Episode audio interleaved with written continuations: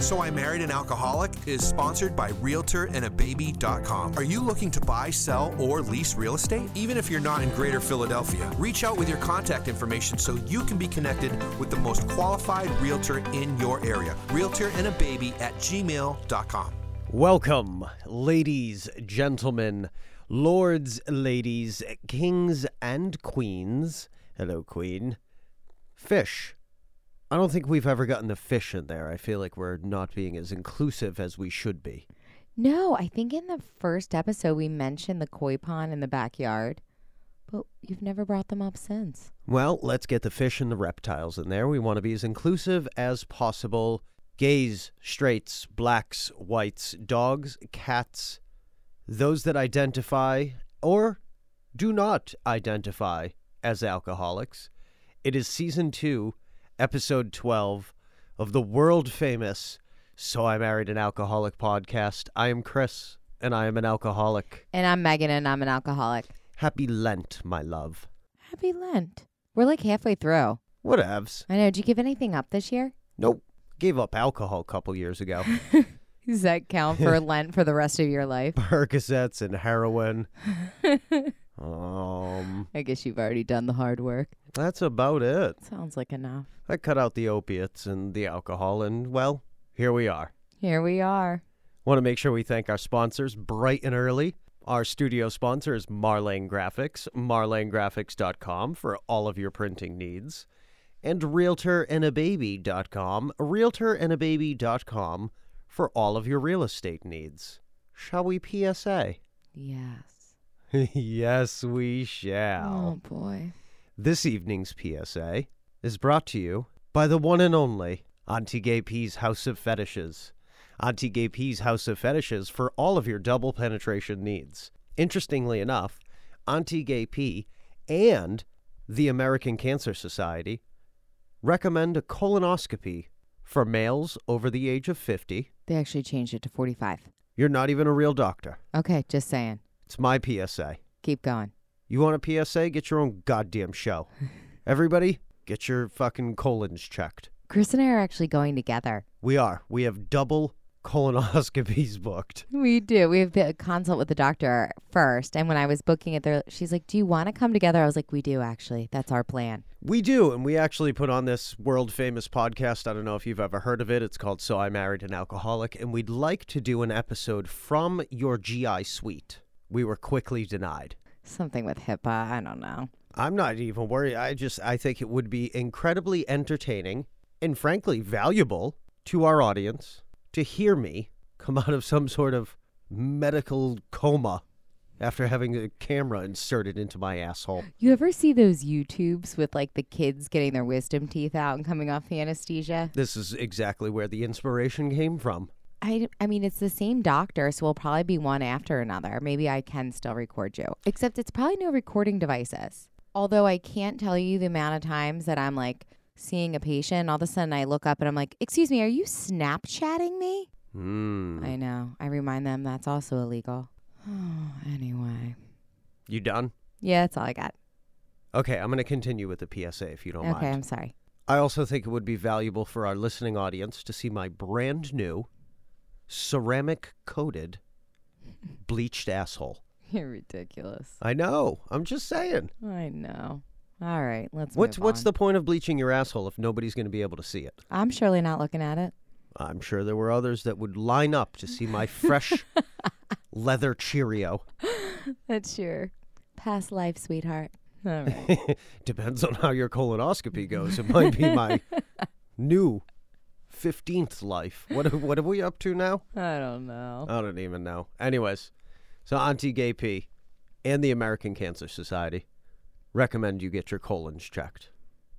And that, ladies and gentlemen, concludes our PSA for the evening. This PSA is brought to you by Auntie Gay P's House of Fetishes for all of your double penetration needs. Now, we need peddlers. Desperately. Sign up. Please pedal. teamfoster.org.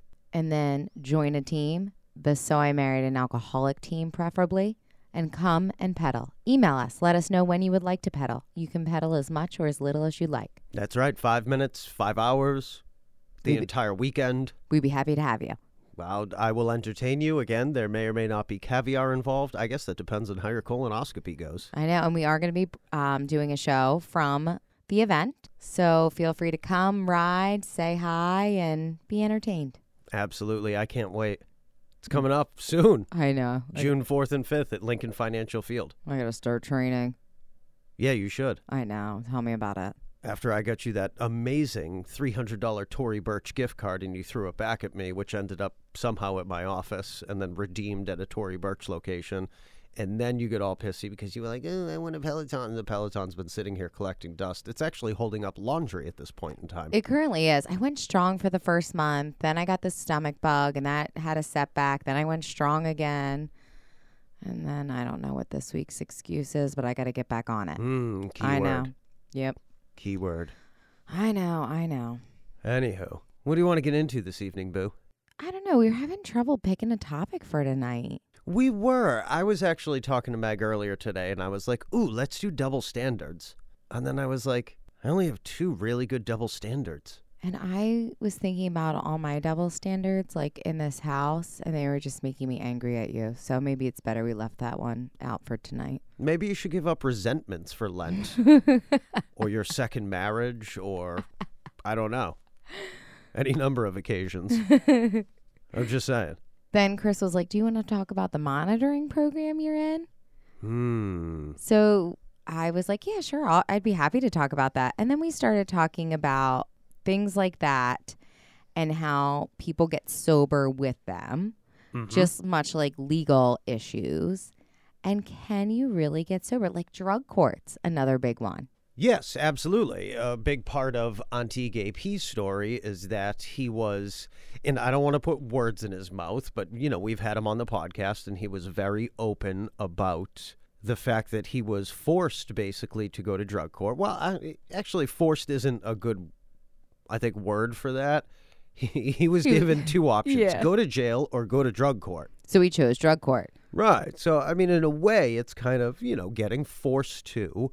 But he will also tell you that, much like your monitoring program, drug court quite literally saved his life and then placed him, if you will, on this path that he's on as we speak. Yes, and very similarly to Auntie Gay P, because he did tell this as part of his story. When he entered drug court, it was to save himself from jail, not because he necessarily wanted to get sober. Correct. Uh, we- We were living at the recovery house, you know, several years ago, and he was like, I can't wait for, I don't know what the date was. And he's like, and then I'm going to put a needle in my arm and get all fucked up. Yes, like a, yeah graduation. Yeah, and like we knew he was joking about that, but Well, and I think you had told me before that he had said a couple times seriously he wasn't sure if he wanted to stay sober necessarily when it was all done. I think the closer that we got to, I guess we could call it his graduation date. And again, I'm I'm sort of you know putting words in his mouth because unfortunately he's not here to defend himself. But I think he started to question whether or not he wanted to stay sober. Because he no longer had to. Correct. Yeah. And then, thank God, you know, ultimately he made that decision that he was going to stay sober because he had a great new life in front of him Exactly. and was living this, you know, amazing sort of free life. Yeah, which was given to him kind of forced on him by drug court. Correct. So my story is um, pretty similar uh, in a sense. It doesn't involve a drug court per se, um, but I am in a monitoring program. My drinking quickly escalated probably in, I would say, the year and a half before I got sober is when things started to get bad. I had had a, a good like three and a half years of sobriety prior to that when I had my son. Mm-hmm. And then my life started to fall apart and I started drinking. By fall apart, would I mean? There's a number of ways that someone's life can fall apart. My marriage was falling apart. Oh. Yeah. So I dealt with that by drinking. Oh. Yes. And I, you know, first it was some binge drinking, you know, once a month, then twice a month, then once a week. And by the end, you know, I've been open about this. I think the last probably two and a half months was every single night Mm-hmm. until the night I had my normal routine. I used to work 11 in the morning till 7 at night. I'd rush out of there. I'd stop at a bar on the way home, always a different one, so no one would recognize me. Smart. Anonymously drinking in the corner. So you thought. I'd house four, five, six glasses of wine. Sometimes I'd have to do this between a couple bars, you know, again, to go Stagger. unnoticed, right? Hmm. Just stopping, having a glass after work. Little social glass of wine. But I had four other stops on the way here. Excuse me, ma'am. You're supposed to sip that, not shoot it. Anyway, I got a DUI. Ooh. Yes. Horrible. I mean, I luckily did not hurt myself or anyone else, but I very well could have. Mm-hmm. It was not the first time I had driven after drinking. Okay. I think that's fair. I think you are a better person for admitting it. I don't think there's a lot of people that would admit that they, I don't want to say frequently, got behind the wheel after being intoxicated, but I'm pretty sure that almost everybody's done it at some point. Yeah, and I, you know, I always said like, oh, I was, ne- I would never drink, and I never had my son in the car. Well, it doesn't matter. Everyone else's kids were on the road. You know what I mean? Like, I, it's so selfish. But anyway, Hmm. I got pulled over. Like I said, I didn't hit anyone or anything. Thank God. Well, you may not have hit anyone. You did hit something. I, I mean, it wasn't an accident or anything. My car was a little beat up, but I don't think it was necessarily from hitting something in particular. Uh, something about a guardrail, So I've been told. allegedly. Allegedly. but I guess if you don't remember it, it just doesn't count. So anyway. Excuse me, ma'am. Did you hit a guardrail? Mm, not that I'm aware of. Not that I recall, which was a true story. I did not recall. I didn't resist or anything. I was like, we don't need to go through this whole like sobriety checkpoint thing. I'm definitely drunk. Mommy's tired. Let's go to bed. Is someone going to drive me home now? No, that's actually not how it works. but the police were incredibly kind to me. They actually parked my car in a parking lot, drove me to the police station. They did put handcuffs on me. I was like, "Oh, that's not necessarily. I, I won't. I won't resist or anything." And they're like, "Yeah, it's part of the protocol." Though I was like, "Oh, okay." Yeah, because 20,000 people said that same thing, Yeah. and then the cop ended up getting punched in the back of the head from the back seat. Yeah, so they they do So make you, wear got the cuffs. Yep. Yep. And then um, I called my parents when I got there. They came and picked me up. Mm. They were furious. Now, let's talk about Furious. It, my dad will tell you it is the only time he has ever used the F word towards me. Fun? That was not it. Fancy? Nope. So Big Jim had never sworn at you before, No, ever? No, not me. Mm-mm. Oh, oh, not you. M- Maybe Jimmy, but you know that's how guys talk. That's just locker room talk. Yes. Um, so and I'm you know, they're driving me back to their house and I'm like yelling in the back seat, like blaming them for my DUI, which they had nothing to do with, quite Shocking. frankly. Um, and I, I you know, basically I was uh, you know, this is what I, I'm I I'm going to leave. I'm going to move out of my house. I'm going to do all these things and I don't have a problem. My situation's the problem, blah blah blah blah blah and on and on. And then Mimi. Are you nuts? So anyway, I guess the next morning they drove me then to get my car and I drove home. Mm-hmm. And then I was terrified. Well, I mean, yeah, a, as a person who's had more than one run in with the law, I, I'm not going to say terrified, but you definitely feel some sort of way. So And I again, if- felt terrified. If you were terrified, like that's you know that's entirely your prerogative to feel so. I always felt like um I, I want to say disappointed, but I don't necessarily think that disappointed is a strong enough word. Like you feel like a shitbag. I was. I was terrified because of what I could lose. I knew my marriage was ending. I was trying to end it for quite some time at this point. I had a son. I did not want to lose him. Mm-hmm. I also am a nurse practitioner, so I hold a medical license. So anyway, um, I was terrified. What does this mean? So I'm spiraling in my head. What do I do? What does this mean? Blah blah blah. I also had been, you know, trying to get out of my marriage, but afraid to get out of my marriage. Unsuccessfully. so I was like, all right, maybe this is the way to do it. I just I, I'm gonna put this out there just for future reference. Sure. If you need to go, I don't have to go to rehab this time. yeah, no, you don't have to get a DUI. I appreciate that, honey. That's very kind. Just like leave a note Leave a note. and some cash. I was just gonna say in the checking account number. yeah. So I um probably still drunk called a rehab um at six in the morning, and someone always answers. Just so you know. Which is the, one of the most amazing things about rehab, And then when I worked at a rehab, I realized it's the night shift nurses that answer. which is the most unamazing thing about rehabs. No. And so So you have at this point, you have no firsthand knowledge of rehab. none. I was like, nobody in your Googled. immediate family has ever been to rehab. no, There's nobody even like no friends really. Like I, I mean, coworkers, extended family, uh, various. What do you call a male mistress? I have no idea. But at 6 a.m., half drunk, going into the hungover portion, I decided this was definitely the best idea. So I call at about 6 a.m. and the nurse is like, okay, hon, like there's no one, the admissions isn't here yet. They come in though, I think it's seven. Call back. We'll get you, we'll get the process started. We can get you admitted today. And I was like, okay. So I did. I called back right at 701 because I knew if I didn't call back at 701, I was not calling back again. and then my parents and my now ex-husband literally like followed me around. Like I went to Target to do pre-rehab shopping. You're such an asshole. Well, so first of all, I got the admissions guy on the phone. I told him everything that was going on. He's like, "You qualify for detox and inpatient. You have great insurance. We'll definitely take you." Not that there's like a really stringent qualification criteria. Like I think pretty sure all you have to do is say like, I need help. Yeah, but you actually have to be drinking enough to qualify for like detox and things of that nature. You always qualified automatically, so you didn't know there was a process. Yeah, no, I just figured it was like Exactly. You were in. as long as you still had a pulse, they'll take you. the guy's like, okay, well, we can admit you as early. I have a, like a one o'clock time, two o'clock, three o'clock. I was like, I'm going to take the one. Because again, I knew I was going to lose my nerve. So I told a couple people I was going, and I was like, I'm sure I'll be there like a week, two tops. I get there, I do the whole admission thing. I can't believe, oh, yeah. So I did the pre pre rehab shopping.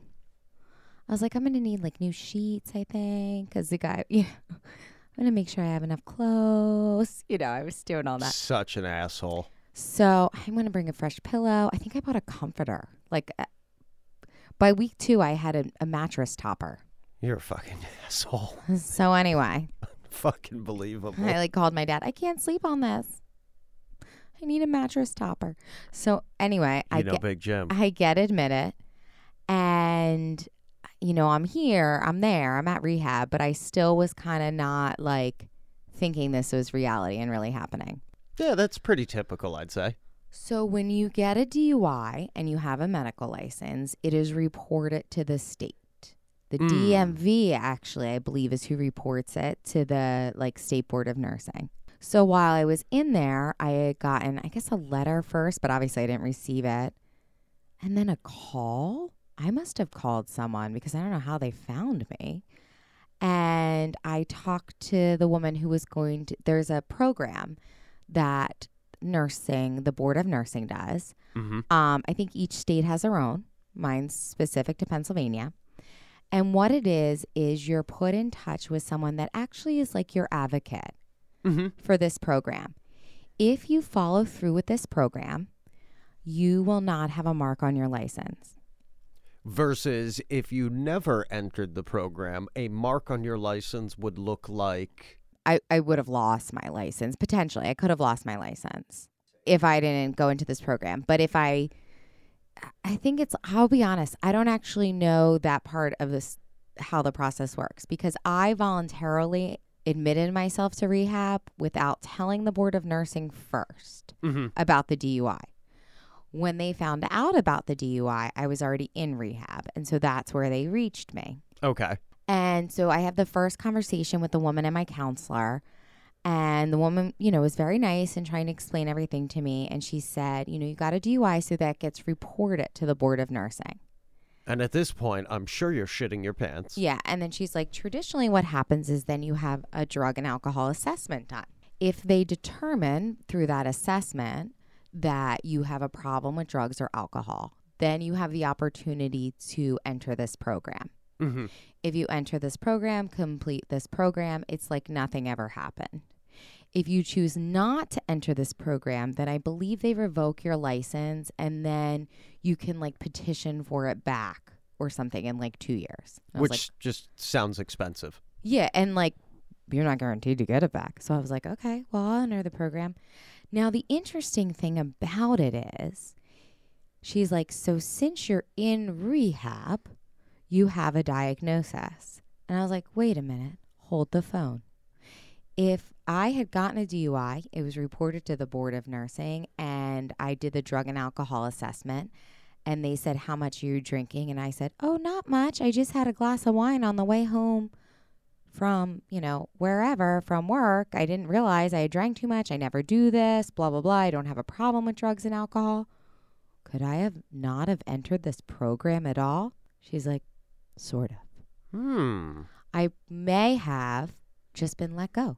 No harm, no foul. Interesting. I've never had a problem before. I mean, what's who's to say I couldn't have just lied and said I don't have a problem? You know, I mean, I really wasn't telling myself I had a problem at this point. but the rehab, once you're in rehab, you're labeled as having a problem. That's funny how that works. Yeah. So at first I was like, so because I chose to get help, I'm being punished for it. Mm-hmm. Now I've come to realize it was not punishment. Hmm. It is a very difficult program. It is expensive. Mm-hmm. It is time consuming. Mm-hmm. It can be confusing at times. Hmm. Um, it is a ton of treatment. It is, I had to do 30 days of inpatient because I had entered that on my own. That may not have been forced on me. I may have been able to start at IOP. I would have had to go through this assessment, and then whatever they determined would have been my treatment. Since I was in rehab, my next step of the program was to follow through with whatever rehab suggestion was. Mm-hmm. So that was then an IOP program. So I did 28 day inpatient stay. Then I did, I want to say another eight or 10 weeks of an IOP. Mm-hmm. Then I moved on to the outpatient portion, which is two times a week is a healthcare providers group. And at the same time, you must be enrolled in individual counseling once a week. Mm. And that goes on for another year. Sounds rather intensive. It is intensive. And again, it's an expensive process. What would you say you have spent in the what's it been three years? I would think between that and then the DUI, like legal fees portion, probably 20 grand. That DUI probably cost me 20 grand. I'd say that's a, a very conservative estimate. yeah, probably more. Yeah, between the drug testing and Yeah. So the program itself, because I'm a nurse practitioner, you pay twice. So it's $300 a year if you're a nurse. If you're a nurse practitioner, you pay the nurse pli- price and the nurse, because I hold two license. So it costs Oh, six- really? Yeah. So it cost me 600 a year. Then when I, um, you know, my inpatient was covered by insurance mostly. I think I had a $500 deductible. My intensive outpatient also, I had a little bit more of a deductible. Maybe that cost me 1200 and then my when I had to do the group twice a week and the individual therapy, I luckily am insured, but you still have a copay. right. So I had a $30 copay 3 times a week. So 30, 60, 90 times 52. I don't do math. Eh, We're at like 30 grand. And then drug testing depending if you get picked for blood or urine costs anywhere between like 50 and $100 each time. And you're chosen at least twice a month, if not 3 or 4 times. That's crazy. Yeah. So it's a very expensive process. But what I will say Ooh. is for me, it had been the best thing. Mm. I went to rehab with no intentions of getting sober, Right. with just saving my ass. Sure. And in the beginning, when I didn't necessarily want to get sober, I had to because my back was against the wall. Yeah, was that or Lose my license, my Yeah. livelihood. go do know? something else, go sell lemonade or Yeah. whatever it is that you would do. And I did that first summer because you can't work in the very beginning. It's like three months that you can't work. I worked as a waitress. While you were homeless at your parents' lovely beach house. Exactly. Mm-hmm. For me, it saved my life because Without question. I I don't I wasn't ready to get sober. I didn't want to get sober. Mm-hmm. I had a DUI. I did not hurt myself or anyone else. The next one I probably wouldn't have been as lucky. This disease is progressive. I would have continued to get worse. But the monitor program saved my life. And much like drug court, it's intense. It is strict as can be. I mean, I had a physical today and the doctor was asking me about meds I take or over the counter medicines. And I'm like, I don't take anything. And- Nothing. She's like, What do you like? You have seasonal allergies. What do you take for that? I'm like, Nothing. And she's like, You don't take anything? And I'm like, I'm not allowed. Medically, it's called nothing. It's literally Tylenol and Advil are the only things you're allowed to take Why did you get a physical today, Megan? for my pre colonoscopy. That's right, because we are taking our own advice and we are bringing you our colonoscopy results, hopefully in just a couple of months. yes. So, anyway, you know, you can't eat certain foods, you can't drink certain things, you can't, like, even those like kombucha teas or something that became a like health The food fuck is craze. that? I have no idea, but they're fermented. So you can't drink them. You can't drink that that everything bagel seasoning. That's all the rage. Off the table for me. Red wine vinegar, Red wine vinegar, yeah. Um, Listerine. red dye number five. I can only use non-alcoholic Listerine, which they do make. they do, which is also more expensive, shockingly. Yeah. Um, but you know, it's very limited. But again, much like Auntie Gay P, I didn't enter this program because I wanted to get sober. I just didn't know what else to do. I didn't want to get in trouble. I didn't want to lose my kid. I didn't want to lose my nursing license. I didn't know what else to do. So I kind of, I don't know, accidentally got sober in the beginning. There was no fair. there was no intention behind it. At what point would you say you actually bought into the whole, okay, so I am an alcoholic and I do need to live a new life? Um, with about seven months sobriety. Okay. Um, I spent that first summer meeting you, um, Lucky girl. trying to get into the whole being sober thing, but really all I could think about was how much I wanted to drink. I'd, I'd say that's fairly common. Those first days, weeks, months, maybe even year. Yeah. You're white knuckling it, they call it, which is literally just holding on for dear life, trying not to get drunk or high. You know, I've told this part of my story before. It was that December. Chris was in bed, Mac was in bed, and I'm sitting on the couch, and all I can think about is how I want to drink and how I have this man that I love, this kid that I love. And I would be willing to give it all up and just go get a drink. And maybe all the drinks. Maybe, in fact, that's the better idea. Maybe I should just disappear and move far away and really commit to being a full blown practicing alcoholic. Because you know what? Sobriety's not for me. They said I was going to be happy. They said I was going to be joyous and free, all of these things. And I wasn't. I was a ball of nerves. I was a mess. Mm-hmm. And at that moment, I realized I was actually an alcoholic. I had been in denial still up to that point, you know, Mhm. like, fuck the system. I can't drink because of all this bullshit, blah, blah, blah. I wasn't that bad. Um, but I realized at that moment that I was willing to give up everything and everyone I loved my career, my now husband, my kid, my family. Like, I knew I would cut those relationships just so that I could still drink. It's crazy. I know. And I, I this sounds so corny, but I, I fell into bed that night and I remember just begging to my to God, you know, like please fucking help me.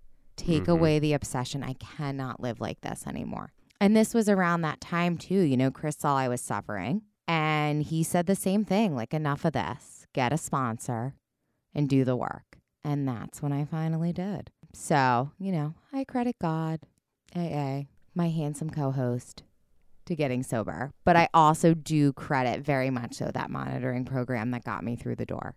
I mean, I, I would certainly call it a stepping stone, right? Because if it weren't for that monitoring program, I mean, who knows where you would have ended up. And those first seven months when I wasn't ready to get sober, I wasn't even willing to admit I was an alcoholic, knowing that I had to submit to drug testing, that was random, all this stuff, that was enough to keep me, to not say I'm sober, quote unquote, because I wasn't living soberly emotionally, Mm-hmm. but it was enough to get me to not pick up a drink. And you know what? Sometimes in the beginning, that's good enough. That's exactly. If that's all you need, or if that's what gets you through the day, then so be it. And one day, if you're lucky enough, it does click and you get the sponsor and you do the work and you dive deep and you change your entire life. Much like myself, I mean, that first time I went to rehab, I was like, well, I don't look like any of these people, so I must not be an alcoholic. And then it took me another 15 or so years to finally admit it, right? And there are, I mean, numerous ways that you can end up in the program of Alcoholics Anonymous. And I'll be the first to tell you, it, doesn't really matter how you got there. Doesn't even matter if you half-ass your way through the program. You know, sometimes a little bit of effort in this program is eh, quite literally all you need to carry you through to another day. I'm always so amazed. You know who the, the people that amaze me the most are the ones that are like, I realized I had a problem. And then I went to a meeting and then I did all the work and I got better. And I'm like, so you just realized? Like, you went on your own? Like, you know, I'm like, uh, totally, those are the people that we should all be looking up to. right. Like, talk, about- you've got to have a leg up to have that self actualization. I mean, I went in kicking and screaming. Most do. I think that speaks to, you know, the stigma that's still attached to calling yourself an alcoholic or an addict. Again, it's it's not the worst thing in the world you've been called if you've been drinking or drugging Yeah. for more than a couple of days. Let me tell you that. But it has quite literally made all the difference in the world. It's why people like Megan is here, people like myself are here, Auntie Gay P, and tens of millions of people around the world. It works. No, it really does. And if you put in just a little bit of extra effort and you do the steps that you get a sponsor and you work on yourself, it opens up this incredible array of possibilities that you never thought were possible before. I agree. Can I ask you a personal question? Yeah, I'll put it in your butt. That definitely wasn't it. Oh, Is it ever hard to listen? Because sometimes when we talk down here, sometimes there's things that we're sharing for the first time. Mm-hmm. Is that ever hard for you to hear?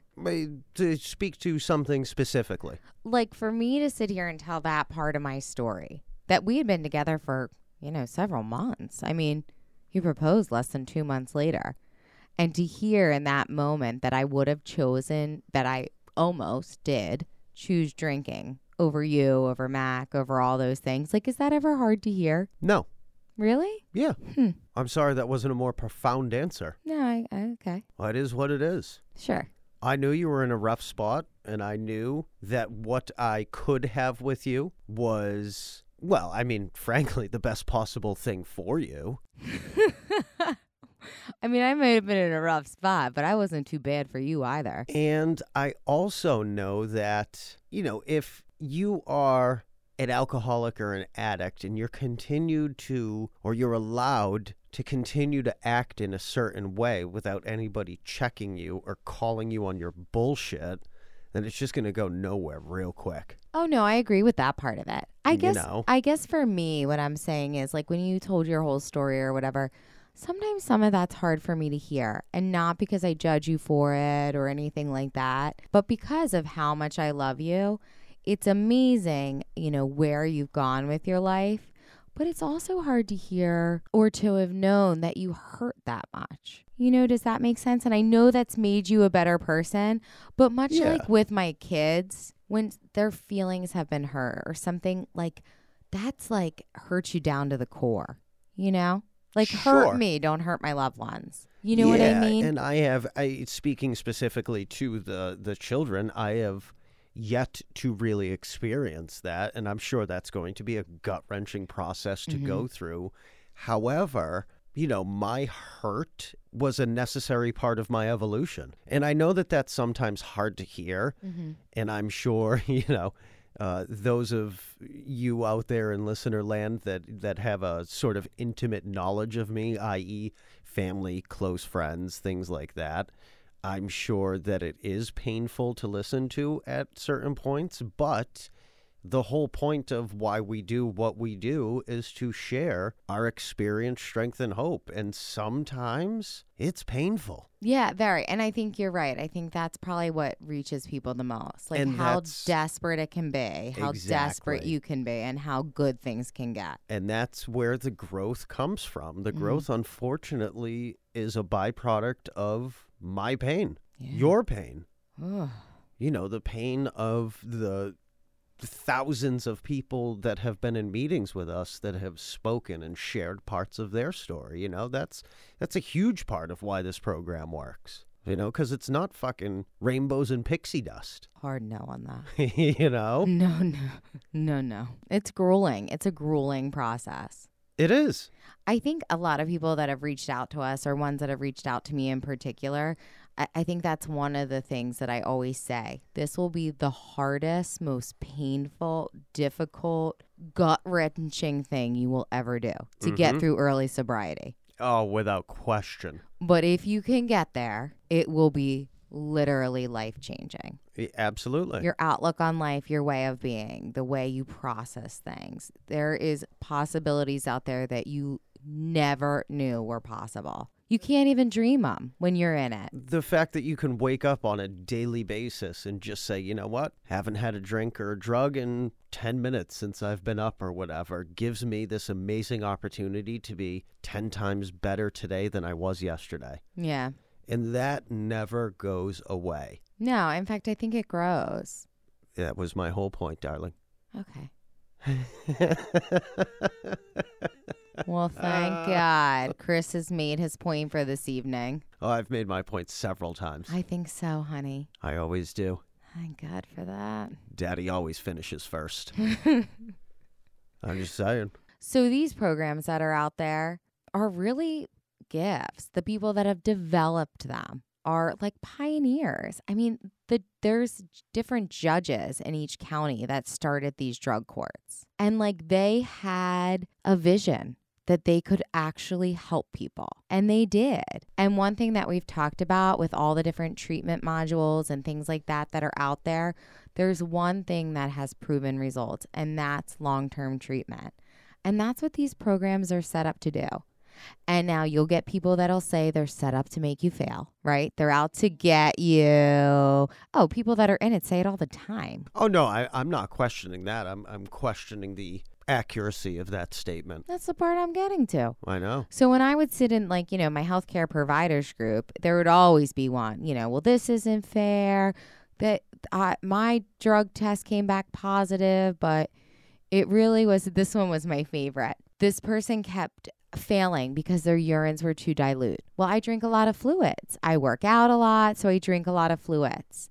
And so the counselor like kind of had her back, you know? So she called her person and she said, Well, let me tell you, the last one didn't come back dilute. It came back urine, not human.